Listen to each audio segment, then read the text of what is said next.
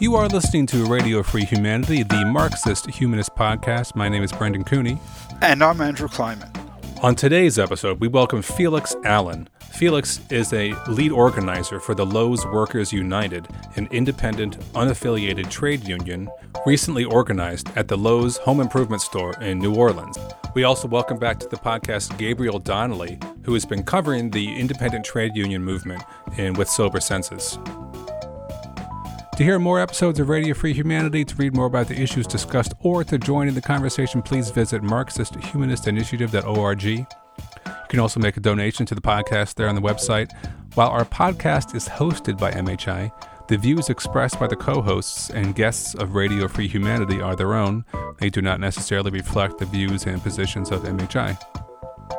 So, in just a moment, we'll be discussing independent trade unions with Felix Allen and Gabriel Donnelly. But first, as we do in every episode, Andrew and I are going to take a few moments to discuss some current events. We're recording this current event segment on the 14th of February. There's all sorts of things in the news, but one thing that hasn't got a lot of attention that we thought should get more attention is the fascinating case of Charles McGonigal, the former FBI agent who has now been indicted by the FBI and charged with several crimes involving both basically being bribed by Al- Albanian politicians to be a fixer for an Albanian politician, and even more strikingly, for working for Oleg Deripaska, the Russian oligarch and close friend of Vladimir Putin. Uh, McGonigal was the head agent in charge of the New York counterintelligence field office uh, for the FBI and from 2016 to 2018, and he's worked for the FBI for decades and in counterintelligence, cyber security, things like that. The story is not just fascinating and the stuff of James Bond novels just because it involves a high level FBI agent being accused of corruption and peddling influence for foreign powers, but because this particular placement of McGonigal in the New York field office and his tie, his now apparent ties to Russian oligarchs and indirect ties to Putin means that he was right at the nexus of what the FBI and their involvement with or lack of involvement with investigating Russian influence on the 2016 election that brought Trump to power the New York field office of the FBI was responsible, many suspect, of forcing James Comey to leak that he was op- reopening the investigation to Hillary Clinton just days before the election took place. They were also the ones who were in charge of investigating Russian influence on Donald Trump after the election. And they were the ones who were supposed to be watching out for Russian interference, Russian active measures against uh, U.S. elections. So the fact that the man in charge of all these things now uh, appears to be on the take from Russian oligarchs is really alarming. And some people, not a lot of people in the mainstream press, but some people are pointing out that this casts a whole new light on many aspects of the Russiagate issue. The the piece that I found that is probably the most uh, informative about this is a piece written by Timothy Snyder on January 26th of this year. It's called The Specter of 2016. Timothy Snyder, of course, is a professor at Yale and a celebrated historian uh, focusing on Russia. And he has written a lot of books on Russia and even wrote a book recently about Russian influence on the U.S. And he's been following some of these issues for a long time and wrote a great piece on his own Substack that we'll link to, laying out point by point all the ways in which the McGonigal case. It's the tip of the iceberg. It, it, yeah, it's the tip of the iceberg. The Russian influence campaign on American politics, their attempt to get Trump elected, seems to have gone all, possibly went all the way to high level FBI agents being involved with uh, the conspiracy. Right. The only thing I'd add in terms of just the recitation of facts is who Deripaska is was apart from just being a highly placed Russian oligarch he employed Paul Manafort, who became Trump's campaign manager in 2016. And Manafort owed Deripaska a lot of money. And to become whole, Manafort shoveled information to the Russians, campaign information, including here's what Snyder describes it, including campaign polling data about Americans that would be useful for influence operations. And he was asked to communicate a Russian plan for the partition of Ukraine to Trump and this was payback for the debt that he owed to, to Deripaska. So there's a very, very tight connection via Manafort and, and, and Deripaska linking uh, Putin to Trump and Trump to, to Putin. And the fact that McGonigal, uh, one of the charges is that he was taking money from Deripaska uh, after McGonigal retired in 2018 we don't know what happened before 2018, but that clearly shows something really bad's going on here. Yeah. And Snyder points out that apparently it was common knowledge that agents in the New York field office were out to get Hillary Clinton. They hated her. And this was like common knowledge in the Bureau it was common knowledge to me in, in 2016. I mean, you know, I mean, every, everybody knew it. Everybody knew that this is why uh, Comey released the news, totally contrary to, to protocol, released the news that the uh, Hillary Clinton email investigation was being reopened. It's like, why was this being done? Oh, well, you know, he was worried about the uh, field office in New York. And these are the people that were supposed to be watching out for foreign influence on elections and cybersecurity and stuff. And instead of investigating that at all in 2016 and the run up to the election, they were busy attempting to undermine Hillary Clinton's campaign with a bunch of stuff that turned out to be nothing burgers, just empty, nothing stories about emails. Yeah, and I think Snyder makes a really important point. You know, he's a student of active measures campaigns. He's a specialist in Ukraine, and so he sees how the Putin regime has operated vis-a-vis Ukraine for a very long time.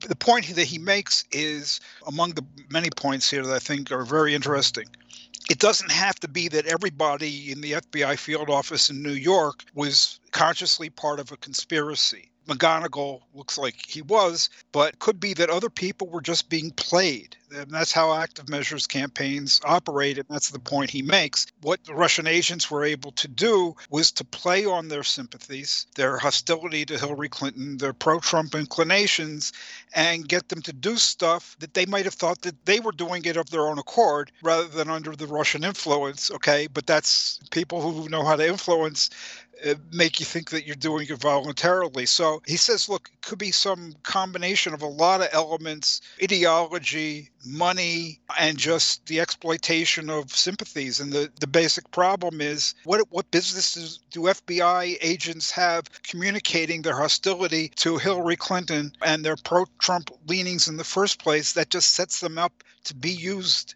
in an active measures campaign. He also makes a really good point that I hadn't heard made quite this way before, which was after Trump gets elected and the FBI is supposed to be investigating the Trump Putin connection. You know, the FBI under McGonigal was responsible for framing this in a very narrow way that made it very difficult to actually prove collusion rather than being like a, a wide focus that's trying to look at all the ways that Russian active measures were able to influence politics, they defined the entire thing very narrowly as a question of basically like, did Trump and Putin personally conspire together to to ex, you know, to get Trump elected or to hack Clinton's emails or whatever. We've had this problem in general with people who have poo-pooed the RussiaGate scandal and, and called it a big bunch of uh, hot air or a distraction from the real reasons Hillary lost, like we hear from people on the left. This very high, almost impossible standard of proof, some people think we're, we're supposed to abide by, you know, from my perspective, a lot of people's perspective, that it seems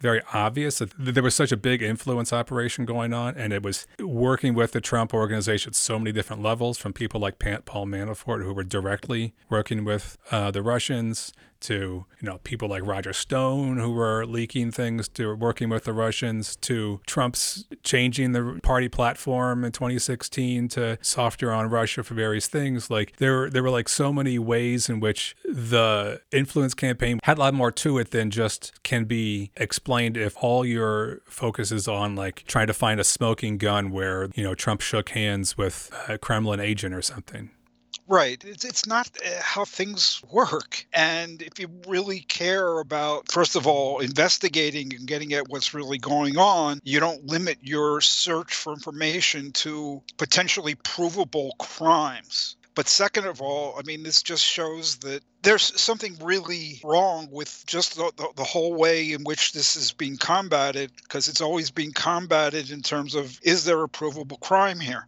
And some things that these people do are not provably crimes. I mean, it's not a crime for one campaign to communicate with, with Russians, blah, blah, blah, blah, blah. The problem is this is part of a Russian act measures campaign of a Putin government. It's, undermining the election system of the United States and, and so forth.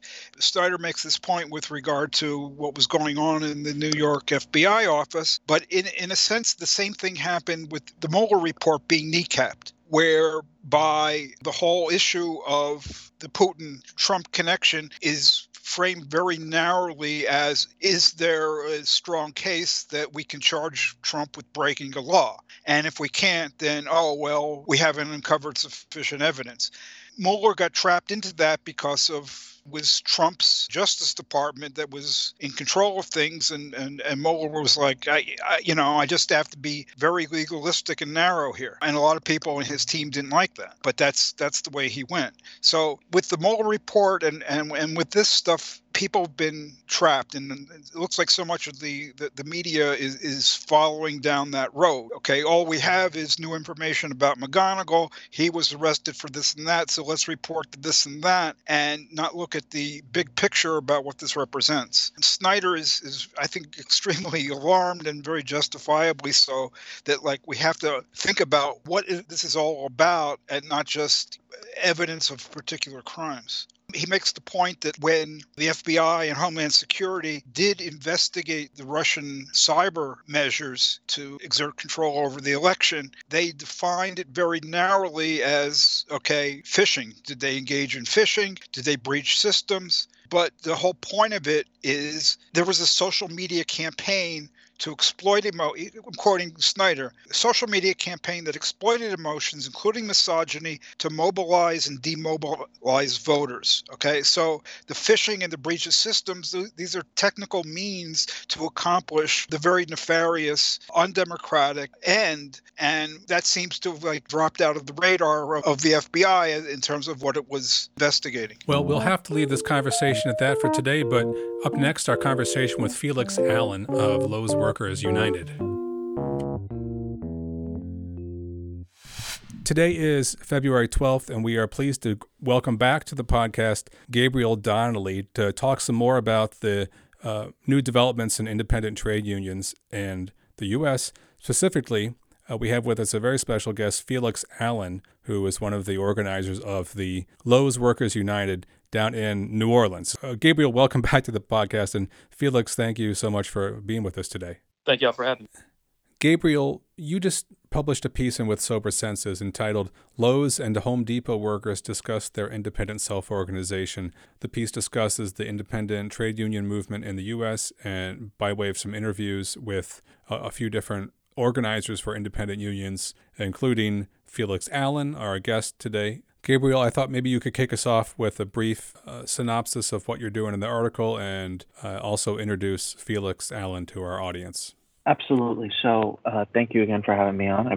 As you guys mentioned, I had written the article on developments in new independent unionism, and my interest in that led me to try and reach out to some workers leading and developing these new independent unions. And I saw, you know, it was national news, the um, organizing campaigns in the Philadelphia Home Depot and in the Lowe's in New Orleans. And I reached out, and um, Felix was very gracious with his time and had a lot of great, substantial answers that are in that interview. So I encourage everyone to go and read that article.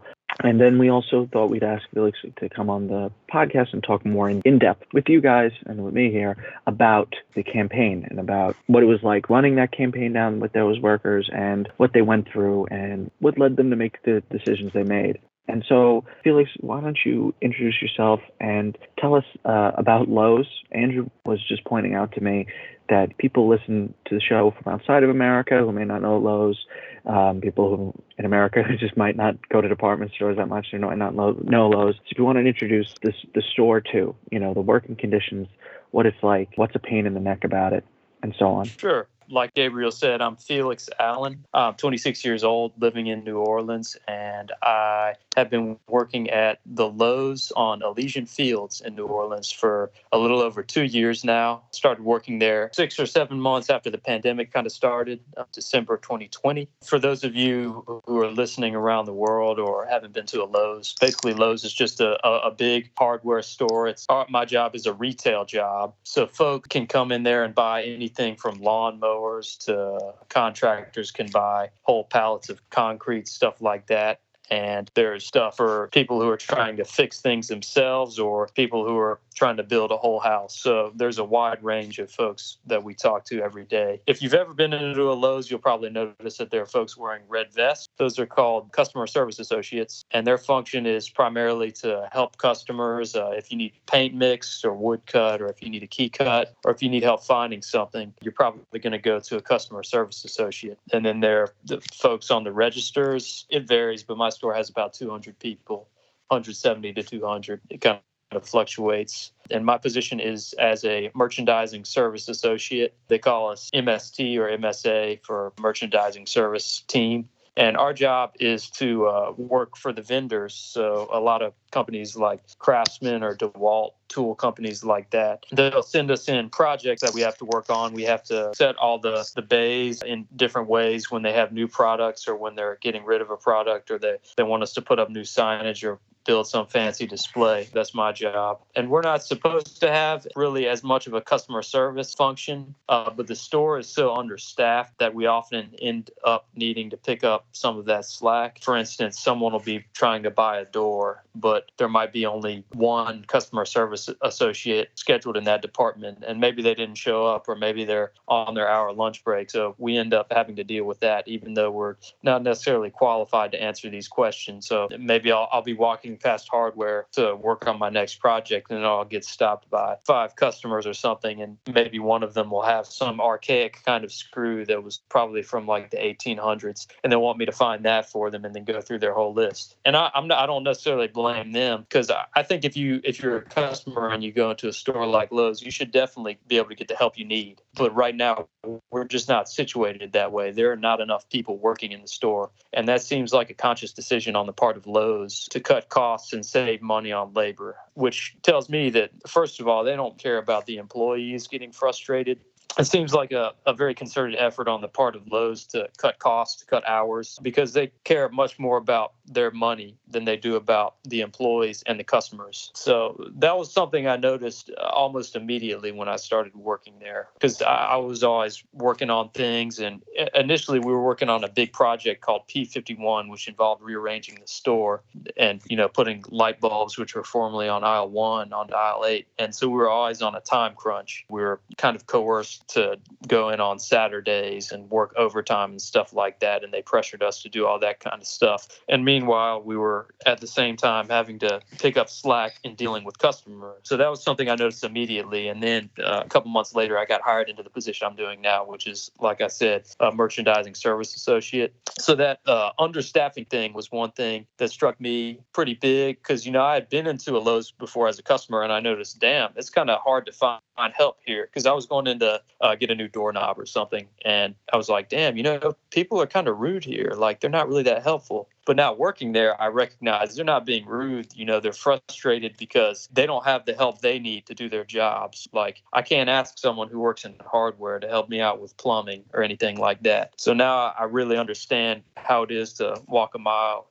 in the shoes of someone who works in retail. So that was one of the big things um, that struck me when I first started working at Lowe's. And then uh, I got hired on at $12 an hour. And uh, maybe after about a year, I got up to like 1267 which you know I, I work here part time now. I started out full time during the pandemic, but I actually moved to New Orleans to be a drummer. That's what I went to school for and stuff, and I've done all of my life. But I, I worked full time for about about eight months at Lowe's, and then once things started opening back up, uh, because this is New Orleans, and you know there are a lot of venues to play at, and you can actually make money doing that way. That's why I moved here. So then I switched to part time, and uh, about a year in. And I was making about twelve sixty seven and I noticed that uh, the new hires who I was training and I was training because I was at this point one of the more experienced folks here. I, I, was sort of training new employees that would always stick the new hires with me to show them, you know, here's how you move all the beams on the shelves around and deal with them when they're not cooperating. Here's where you interpret all the projects you have to do and figure out how to adjust them to what we need in the store. I, I, was one of the guys who they sent to do that because, you know, there's so much turnover at stores like Lowe's. Even someone who's only been there a year is going to be one of the more experienced people on the team. So I, I did that and then kind of casually asked people what they got hired as. And some people would say like $15 an hour and shit like that. And I was like, well, damn, I'm getting paid like 1267 And, you know, I've, I've had previous job experiences. I've worked in a warehouse, I've done landscaping, stuff like that. So I'm not inexperienced. And, you know, I got a master's degree. I've actually taught a college music class or several of them. So not that that makes me better than anyone else, obviously, or suited to work at Lowe's, but that did strike me a little bit as okay, so y'all are paying me twelve sixty seven and all these new folks come in and are getting paid fifteen dollars an hour and there's nothing wrong with that. I think all people should be getting paid a living wage. So I have no issue with people getting paid $15 an hour. But that really drove home the point to me that they see us as metrics. They don't see us as human beings. They're trying to just extract as much labor from us as possible, regardless any notion of fairness or what you're actually worth as a human being that was one thing I noticed. So I went to my supervisor and I kind of jokingly complained to him. And my supervisor is a good dude. He's no longer working uh, at the store, but he put in for me to at least get a raise up to $14 an hour because he can't give me that himself. He has to have it, someone else approve it. So a couple days later, he got back to me. He's like, yo, I'm sorry, man. They gave you a 21 cent raise. So I was at 1288 per hour then. That was one moment where it's kind of like if y'all seen that meme or whatever of uh, Michael Jordan saying, well, I took that personally. That was kind of my moment like that. That was uh, like, damn, y'all y'all really gonna treat me like that. So that was my introduction to all this. And you know, organizing had always been in the back of my mind even before I started this. I think I was in grad school when I heard about folks organizing in Bessemer, Alabama, and I thought that was really heroic given that and I thought it was cool because you know it's the deep south and people talk in a certain way about the South that is backwards and stuff. But here in Bessemer, you saw a lot of particularly black workers organizing, and I thought that was really inspiring. I, it never really occurred to me to do that at Lowe's just because the turnover was so high and I thought the odds were so insurmountable. But I guess eventually something clicked. You know, there was a Starbucks store across town in uptown New Orleans. Our store is downtown and they organized a union uptown. The organizer there got fired. But after that, I was like, well, they did it uptown. We got to show out and do it downtown. So why not? First person I got in contact was kind of jokingly, I texted a, a friend from high school, hey, you think I should unionize the Lowe's man? And he was like, oh, yeah, go for it, man. We're actually, he, he works at kind of like a tech job, but he, he said, you know, we're also thinking about unionizing. And one of my coworkers just reached out to the IWW. So maybe you should reach out to them for advice. So I sort of started there. That was kind of how I started to get more information about things. I, I checked out a couple podcasts and I heard people like Christian Smalls and Derrick Palmer, and there were a lot of other folks. They had a lot of insightful things to say. And I tried to learn more about the process and reached out to some local organizers. There was one group called the Louisiana Workers Council that I got some advice from, and they've been really supportive supportive. If you want to get in touch with a union, they'll you kind of put in like an online form and submit that. So I did that for the IWW, and then I think the UCFW didn't respond. And then some folks encouraged me to try the Teamsters, and they did respond. But the, the first big thing I did was I got some training through the IWW, and I took their OT 101 course, their Organizing 101 course, which talks about how to form an organizing committee, and ended up getting on Zoom. I think it was like a 12 hour training, but I, I got on there and I was able to speak with some folks from Seattle who were in the process of organizing their Whole Foods or their EMT group groups. So it was cool to talk with them, and they sort of give you a mentor or an advisor. And I guess the online form I submitted indicated that I was serious enough about this, getting organized about it. So they gave me an advisor, and I spoke to him maybe a couple times a month when I was getting started. So that's how everything got rolling. Yeah, I just wanted to follow up on one thing there, which is you mentioned, and it, it's this is well known in anyone who's ever done retail organizing, and then anyone who's ever just worked retail, and even if they don't realize it at the time, can look back and realize the turnover and the way in which people get burnt out and they leave that those types of jobs. You mentioned that that at first made trying to do this organizing campaign seem impossible. So could you just say a little more about the sort of burnout and turnover at at a at a job like Lowe's? Yeah, a lot of people view this job definitely as a transitional thing. I'm 26 and there are a lot of folks a little bit younger than me who are maybe taking a break from college. So they they didn't really care. They were just there for a little bit. And there are some older folks who were getting closer to retirement. Uh, I guess it seemed like folks really didn't care enough about the job to do anything about it. So a lot of people got fired too, including managers, I think. But it seemed definitely like folks were quitting just because they got so tired of doing the same thing every day. And sometimes it felt like it was a little bit meaningless, particularly in the position I'm in. You get a project from the vendors and they're telling you, okay, move all these drills to this spot or move all these riding mowers or grills over here. So you, I don't know, you'll spend like the whole day doing that. And the next day you'll find that someone else moved it back to where it was before. So folks get burned out for reasons like that. People get tired of the pay and they go looking for other jobs and you know the grass is always greener on the other side as they say but that's not often the case people will end up going to the home depot downtown uh, in the central business district and probably getting paid about the same amount. So it felt like a lot of people just wanted to go somewhere else just because they got tired of being in the same spot and it was just psychologically exhausting to be doing something where we're not really respected and we're not compensated well and it doesn't feel very meaningful because it's the first job for me that's not that wasn't a summer job where I was really working full time and felt like I was in the trenches. And you're working with you know grown ass people, and the managers will come in and treat you like a fifth grader. Like so, they'll they'll have a morning meeting that ends where they call someone into the middle of the circle and they yell, "What do we do? Sell stuff. What do we do? Sell stuff." And they got to yell that. And I'm like, damn, y'all really got to do that every morning. That's just like first of all, that's just that's just pathetic, man. Like we don't need that rah rah bullshit. Like we're trying to do the work and go home.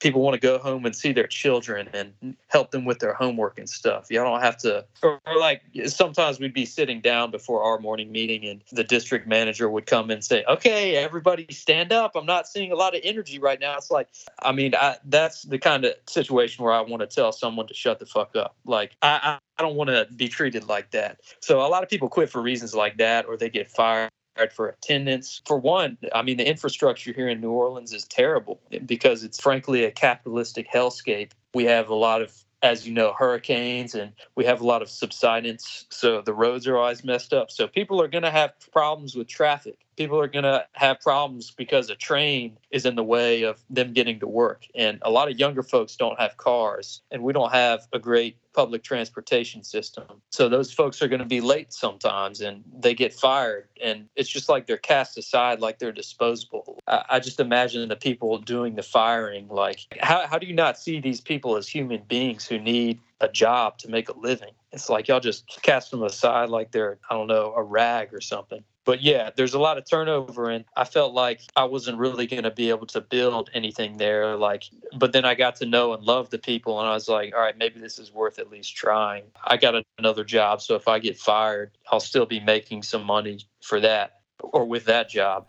Felix, just a quick uh, question about the way the the retail scene works there. Am I correct that when you're describing the managers who are telling people to do ridiculous exercises, restocking shelves, or running people through ridiculous team building uh, morale exercises in the morning. These are not like employees, retail employees who work their way up to some senior position, right? These are like people that like went to management school or something. Yes, it is a little bit of both. The person I, I was speaking about who came in and said, "Everybody stand up. I'm not feeling a lot of energy." That was someone who's I assume went to management school. Someone who is white, unlike most of the people who work in the store. And for reference, I'm I'm actually Chinese. I moved here from North Carolina uh, just for that tidbit of information. But our store is about like 90% black. But there are some people who work their way up too. I think there are some of the folks like that. And I, I don't really connect the dots on how you work in the job that we work at the entry level jobs and then you get you get up to a management position and suddenly you don't remember what it felt like to be on the bottom. Because th- there is some of that like i don't know maybe some people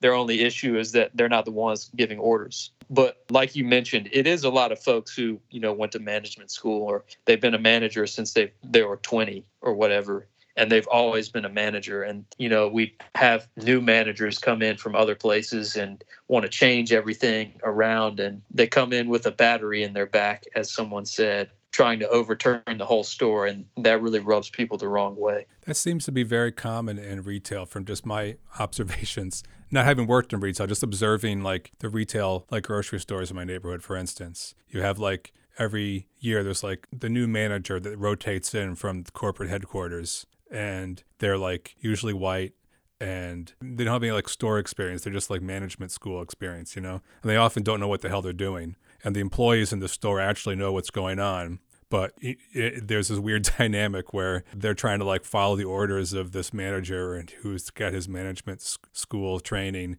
but he doesn't know what the hell he's talking about and then the employees are like trying to figure out how to like make things work but not piss off the boss you know?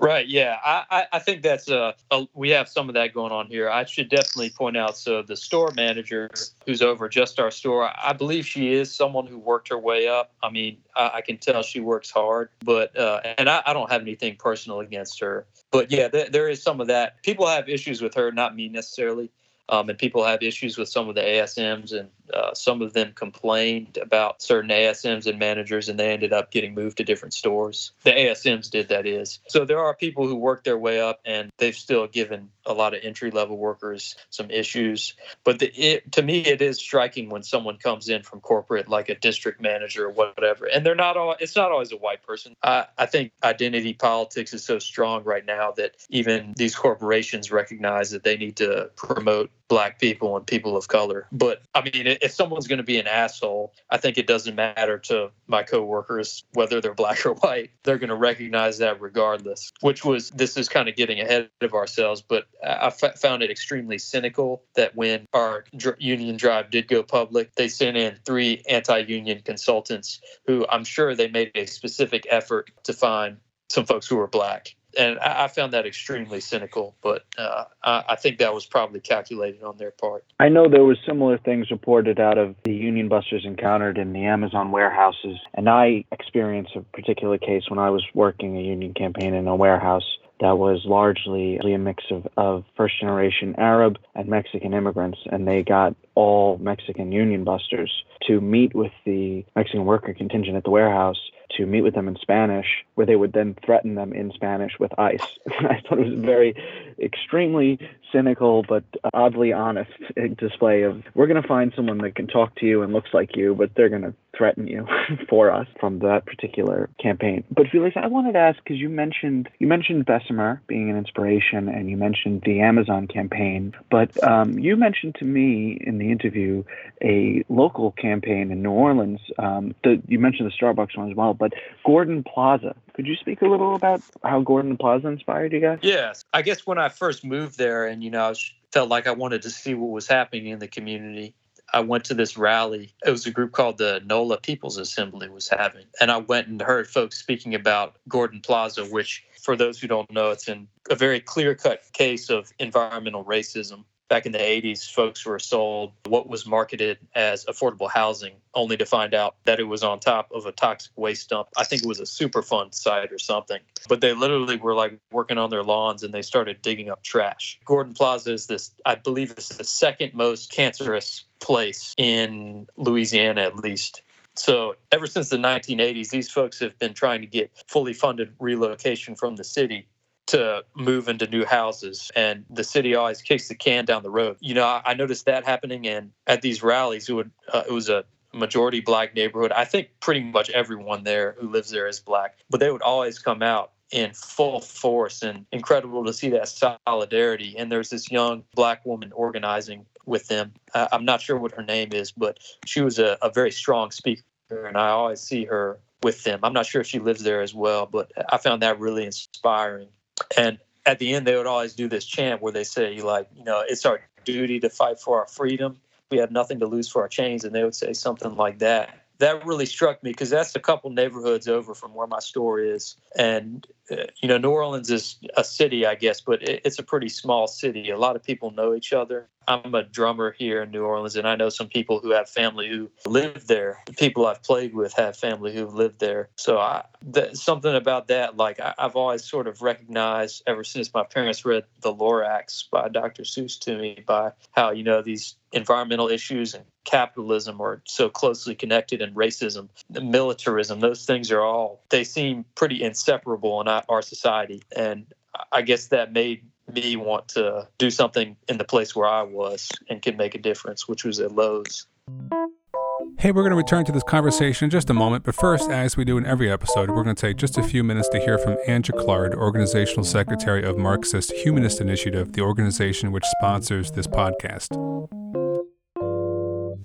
Marxist Humanist Initiative, or MHI, aims to contribute to the transformation of this capitalist world by projecting, developing, and concretizing the philosophy of Karl Marx and its further development in the Marxist humanism articulated by Raya Dunayevskaya. The ongoing COVID 19 pandemic and today's many other social, political, and economic crises make this a moment to engage people in discussion of these ideas. In the U.S., we are faced with the threat of Trumpism triumphing, an all out authoritarianism extinguishing our right to carry on these discussions. Yet at the same moment, the multiracial movement for black lives has spread to every corner of the country and the world, launching a flood of activism and new ideas that deepen the concept of freedom. MHI is dedicated to the task of proving theoretically that an alternative to capitalism is possible. We are distinguished by our economic analyses, in which we do not merely assert but demonstrate that the only opposite to the current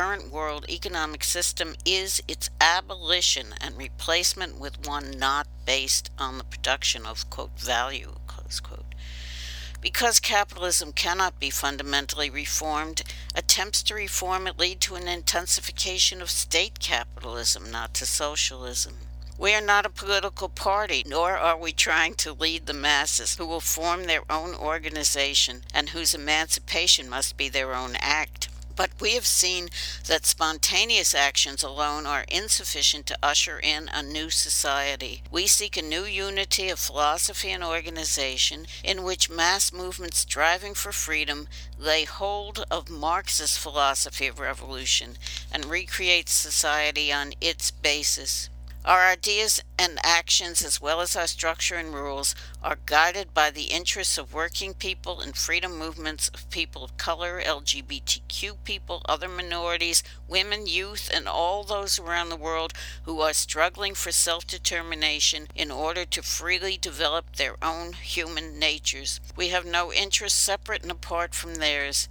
To this end, we open our website to the widest possible dialogue with people around the world we intend to practice as well as espouse a two way road between our organization and people outside it as essential to developing a single dialectic in the relationship of theory to practice and as the way to assure the survival of Marxist humanism. Please join us.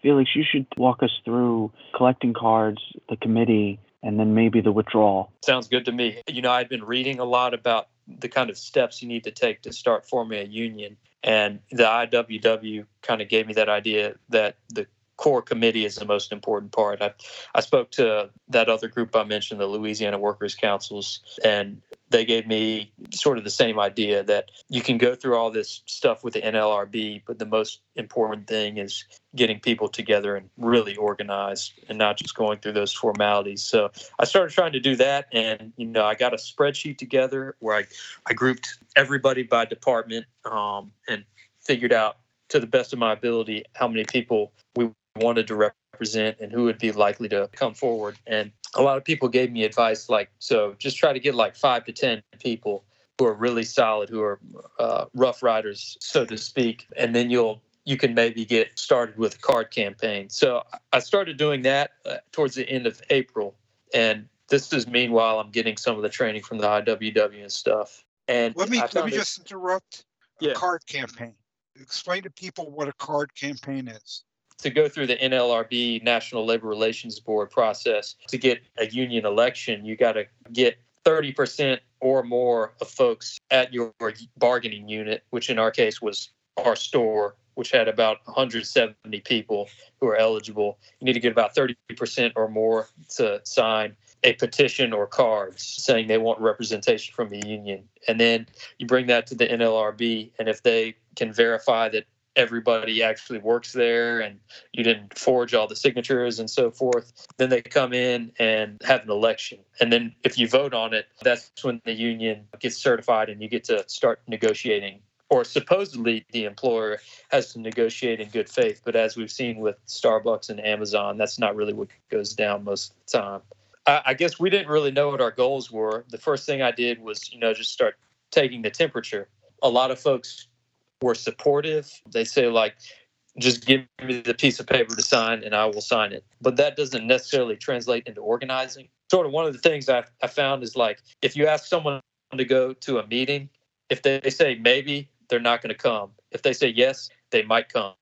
It's only if they're like, fuck yeah, I'm definitely coming. That's when they're going to show up you got to really learn how to really read people and use your intuition to see how really are they into this? Because a lot of people will be supportive. They'll say yeah i'll come to a meeting but uh, you know i've had meetings where i set up where i expected six to ten people to be there and literally no one showed up. It, was kind of funny actually. I was just out there at the meeting spot standing in the rain which was kind of hilarious. But um, th- that was the tricky part. I, I, I realized that it was really d- difficult to set up a committee where you could get more than a couple folks together at the same time. So I just started small, like getting two of my coworkers together and say, this is what we can work on. And I actually got on the phone with the advisor from the IWW and he helped kind of explain things to them. You know, it's helpful to have someone other than me to say, this is a real thing. This isn't just Felix bullshitting. So I started small. Then once I had a couple on board, we could go have conversations on the floor uh, with other people because it's easier when you have three people whispering in your ear saying this is going to happen than just me. It almost felt like I had done about half of the work before I started organizing just by making friends and being helpful around the store. I mean, just by working hard, I was able to build a lot of relationships and I had some measure of credibility, even though folks know I'm a Chinese dude from 900 miles away. I'm not from the store, but that was helpful uh, getting me to make friends and I, you know, I got two people from the community involved at first, and then we got uh, some more, and they weren't ready necessarily to take the risk of being seen working on this publicly. They didn't want to have their name in the newspaper because they had a lot more to lose than I did. But they, they said, we want to work on this because they've dealt with a lot of stuff from that store. And I can't be incredibly specific because I don't want them to get outed but you know they have issues with things like pay and getting hassled by managers the disrespect the understaffing that's constantly stressful and particularly if you're people that have kids that that can be an issue. So we started like that you know got a spreadsheet going of getting people's contact information and just writing comments on what I talked about with people. And, you know, we talked about uh, the main thing was to listen to folks, I guess, and see what their issues were. And then a lot of folks had no idea what a union was, particularly some of the younger folks. But, you know, I was even able to explain concepts like dues to them because that i mean for someone who doesn't know what a union is or even for someone who does that can sound like a scam uh, but when you really explain, like particularly for an independent union, okay, everybody's going to pay dues, but we're going to vote on the dues and we're going to vote on a contract, and no one's going to pay anything unless we can actually vote on a dues structure in a contract. And obviously, no one's going to vote on paying dues unless you actually get a raise that makes up for those dues. So you can explain it sort of like that, and that actually surprisingly got through to people. I, I probably did a better job when I was talking to folks than I just did, but explaining concepts like that was, I mean, people get that shit. They understand, uh, particularly when they're in a situation where we're already being taken for a ride. Maybe they could feel like, okay, maybe he's actually saying something legitimate. I'm not less trustworthy than Lowe's. So they're actually going to give me the time of day when I talk about something like that, uh, even if it initially sounds like a pyramid scheme. But yeah, so we, we kind of got a, a little core group together, and I was the only one who was ready to go about things publicly. But we talked about different routes we were going to take. I don't think any of us ever really wanted to go with the IWW, but that was they were extremely helpful in getting us started and kind of getting a committee together. But some folks mentioned reaching out to the Teamsters, and I'd heard about them because they had been working with some sanitation workers like a year or so before this started, and I thought that was really cool. I had heard the president of the local speak, and he seemed like a cool dude. So we reached out through their online forum, and they got back in touch with me. And I met with them. You know, we met with them several times. And I guess this is uh, to the point about this being an independent union we recognized the limitations of the challenges that we were going to have going through an established union like the Teamsters. My understanding of the process was that they were going to help us win an election if we could get to an election, if we could get a majority or a super majority of the store to sign a petition.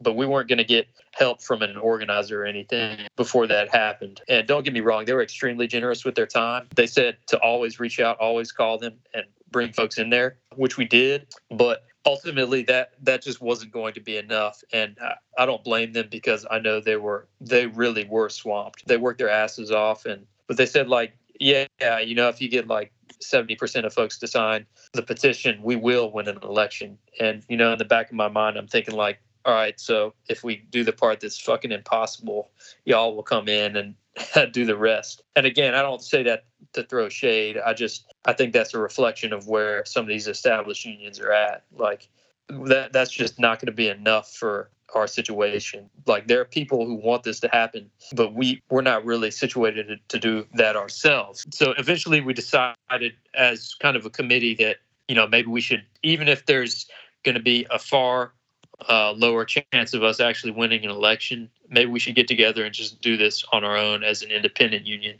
like they've been doing in Amazon. Like I said, maybe we won't win. That's definitely a higher risk, but we were damn certain that we could get over 30% and probably closer to 50% of people to sign a petition saying that they wanted representation from a union that we started right here in the store. And that's ultimately what we did listening to the, the, the, way you described this, and you said a lot of people didn't know much about a union, and what kind of won people over was we're not going to have dues unless we agree to it and we get a pay raise so we can afford the, uh, the, the dues.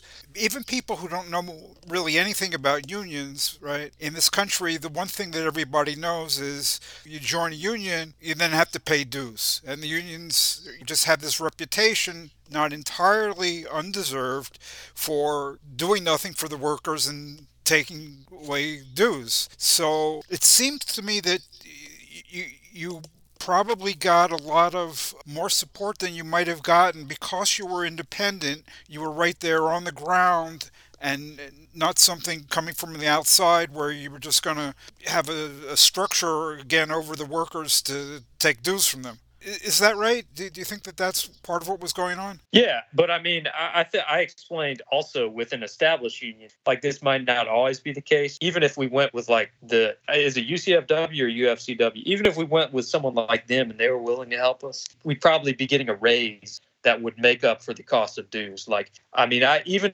if I said we might have to pay dues, people understand that a I can give them well I can give them the statistic that on average in this country workers in unions make way more even after dues than non-union workers. People can hear that and know that I'm not bullshitting them because I'm more trustworthy than some white dude who comes in from Charlotte uh, from Lowe's to tell them that oh unions are going to take fifty dollars a month from you. People are not stupid, and they know me better than they know these other people who are saying all that shit. So I mean, even with the Teamsters, I think their formula is like for most people, they'd only need to get like a quarter of a dollar as a raise for it to actually make up for dues. So even with an established union, I, I think we could have won them over uh, talking about that stuff because there and folks recognize the other benefits too. You're you're not going to get fired or treated like you're expendable uh, over some bullshit reason. Even that's maybe worth it to some people. Even if we didn't get a raise, that would be worth the cost of dues to some folks, I think. When I was uh, in labor organizing, the co- companies, union busters, would often say, "You're going to have to pay dues no matter what." And what if you don't get stuff worth your dues? And the line that we had, which which had had a great deal of truth in, was, "You don't start paying your dues until you have a contract." That's exactly what I said. Like this is some stuff we have to vote on. Right. And Um, why would you vote for something if you are going to be losing out? Exactly. And you know, that line is so funny that they always say, like, oh, what if you don't get a raise? Like my my thing is like, well, y'all are the only ones stopping us from getting a raise. So why would you even say that? Like that's such a bad faith argument. Why would you even make it? It's If memory serves, you guys, even just from being visibly out there and doing the work and collecting cards, you did win a raise, right? From from those, or even though they didn't acknowledge it. Yeah, so you know they came in, and it was weird because it was actually after we withdrew the petition, we got the raise. But so I was making twelve sixty seven, and then before the drive started, I, I got bumped up to like fourteen, which was a raise that they legitimately gave or something like that. But after that, I was at uh, after they came in and said, "All right, there's a company wide raise to address certain concerns, and you're getting this all without a union." I was at seventeen dollars an hour at that point, so I got around a three dollar raise. We so we do these things called Lowe's best surveys every year where you got to like write as an employee what's your satisfaction with Lowe's and they said we listened to you on your best surveys you said that you weren't getting paid enough and yeah we listened all without a union so here's your raise and you're like man y'all didn't need a fucking survey for us to tell you that we're not getting paid enough you know we're not getting paid enough or maybe you don't because you're just people who don't have to live on $12 an hour and have with children you know, like everybody got called into the office individually, and the store manager told them their raise. And for everybody but me, what happened was the manager would say, and oh, by the way, this is not because of the union. And folks would tell me that uh, our manager said that, and they'd just be like, they, they'd all say that they just stared at her blankly when she said that, like, come on, we're not stupid. So I thought that was kind of funny. And it's cool. Like, after we got that raise, people would come around to me, like, actually saying, thank you. And I'd be like, for what, man? Uh, and they, they'd be like, oh, you know, man, we know why we got that raise, uh, that type of thing. Like, old ladies were trying to buy me food from the vending machine and stuff like that. So obviously, that in addition to feeling good, I was happy to know that people understand that organizing works. And the only thing that will make them treat us better is if we threaten them and get together. I mean, in an ideal world, we would just go march up on uh, Charlotte, North Carolina, where the corporate headquarters is, and just we need to be militant. We're not going to get anything by you know going directly to management as an individual. And I think folks recognize that that we need to get together if we want to get this done.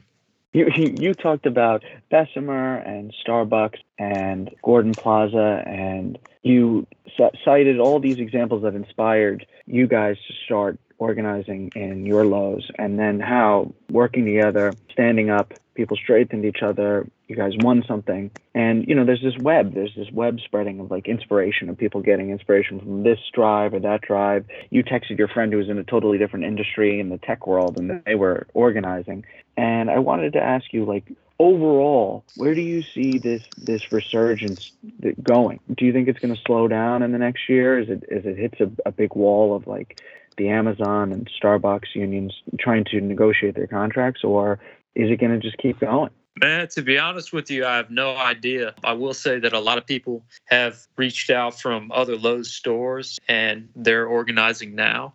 It was cool because I was working on this at the same time as Vince in Philadelphia from Home Depot. And when I saw that he filed, you know, I got in contact with him and, you know, he shared that he had some of the same frustrations as I did with organizing and difficulties. And he shared some of his strategies with me. You know, that was actually at a point when I thought about taking a different route, going slower than we were. But after I talked to him, I was like, fuck it, let's do this right now. Let's keep going. So hopefully, what we did can have the same effect on people. And I think people understand that the things going on right now are related. We're in so called Cop City in Atlanta, where the police just killed someone. You've had, obviously, for the entire history of this country, but ever since I've been in high school, I've been conscious of black people getting killed by the police, particularly unarmed black people. And I think these things are going to hit a boiling point. I, think one thing when I was struggling with organizing during the summer that happened was, or I, I can't remember if it was the summer, but the repeal of Roe v. Wade. Um, you know, that hit me pretty hard. There are all these attacks, you know, on on immigrants, on LGBTQ people from the right wing, and I was working a campaign in the summer when the Dobbs repeal came down, and I noticed almost like the campaign got a shot in the arm. Saying I was doing a retail campaign too. I was working in a, a very awful retail job, and we had like just hit a wall. We, we were going with established unions, so we needed that 70% that you said, as you pointed out, is impossible, and we were stuck at 60. Yeah. And Dobbs came, and suddenly all these young women on the job who did not really want to help out came in the next day and said, We want to do something. You know, we, we feel like we're losing control of our lives, but this campaign feels like some way we can um, have control of some aspect of our lives. And they got involved and got it, gave it a shot in the arm. When you, you're mentioning Dobbs, you're saying you saw a similar thing inspiring the campaign to keep going? I mean, honestly, I, I don't know if it was necessarily anyone else. I know there are people at the store who have had abortions. I know for a fact, and you know, need access to reproductive care without getting bogged down and having their bodies controlled by the right wing. That was never something we talked about, but there there are definitely points where I felt like I wanted to quit and things like that happening made me want to keep going. Definitely. So I, I don't know if that was a big impetus for anybody else, but it definitely was for me. I'm extremely interested in something that you said about uh, these struggles uh, being connected, the struggle for racial justice you know, against police violence and so forth. I think people from the outside who are looking at that will say, well, what is the connection between that and low pay and bad working conditions uh, at a home improvement center? How do you view the connection and people that you work with? How do they view that? I'm not sure who said this, but I think there was a saying during the civil rights movement or after, like, it, it doesn't make a difference being able to sit at an integrated lunch counter if you don't have the money to buy a sandwich. And I think that's something that people feel like New Orleans is always in the top 10 of places with the most economic inequality. After Katrina, people recognized who was able to move back and who wasn't. And that that was along racial lines. So th- that that's pretty easy for folks to recognize that this is one way we can take control of our lives. If we can get ourselves more money, I shouldn't say we because you know I'm not black, but I think people recognize that if they could take more control of their lives in this way, I, I didn't never really put it in these terms, but you know, I think people recognize that capitalism is the problem. That people are, we are being having our labor stolen from us. We're having our wages stolen from us. Like they're stealing our lives from us. They're stealing our wages and they're stealing our time. I, I think that's the connection. And you know, one thing I, I did talk about with some people was that kind of new civil rights movement and the Poor People's Campaign when Dr. King, up until the day he died, was working with the labor movement in Memphis, working with black sanitation workers who are holding up signs that said things like, I am a man, and stuff like that. So I think these things have always been together. I guess, you know, racism and capitalism are kind of two sides of the same coin. It's not hard to make that connection with people, particularly folks in this community were re- ready to organize and they were ready to stand strong. And they saw that these two things were both affecting them. Yeah. Well, this has been a, fantastic conversation. I'm sure we could talk for longer, but we have to kind of edit it down to our, our, standard episode length. So, Felix, thank you so much for the, taking the time to chat with us today. Thank y'all for having yeah, me. Best of luck with uh, the union uh, going forward. We're, we're going to try to get it going. Gabriel Donnelly, again, thanks so much for being on the podcast. And we recommend his Gabriel's new article to people to check out on With Sober Senses. Thanks so much. Thanks. Good to talk to you again, Felix. Hey, that's all the time we have for this episode of Radio Free Humanity. If you like the podcast, please do stop by MarxistHumanistInitiative.org to listen to other episodes and to read more about these issues and others. As always, if you like the podcast, we encourage you to write to us, to comment and rate the podcast, and of course, to share with all your friends and enemies.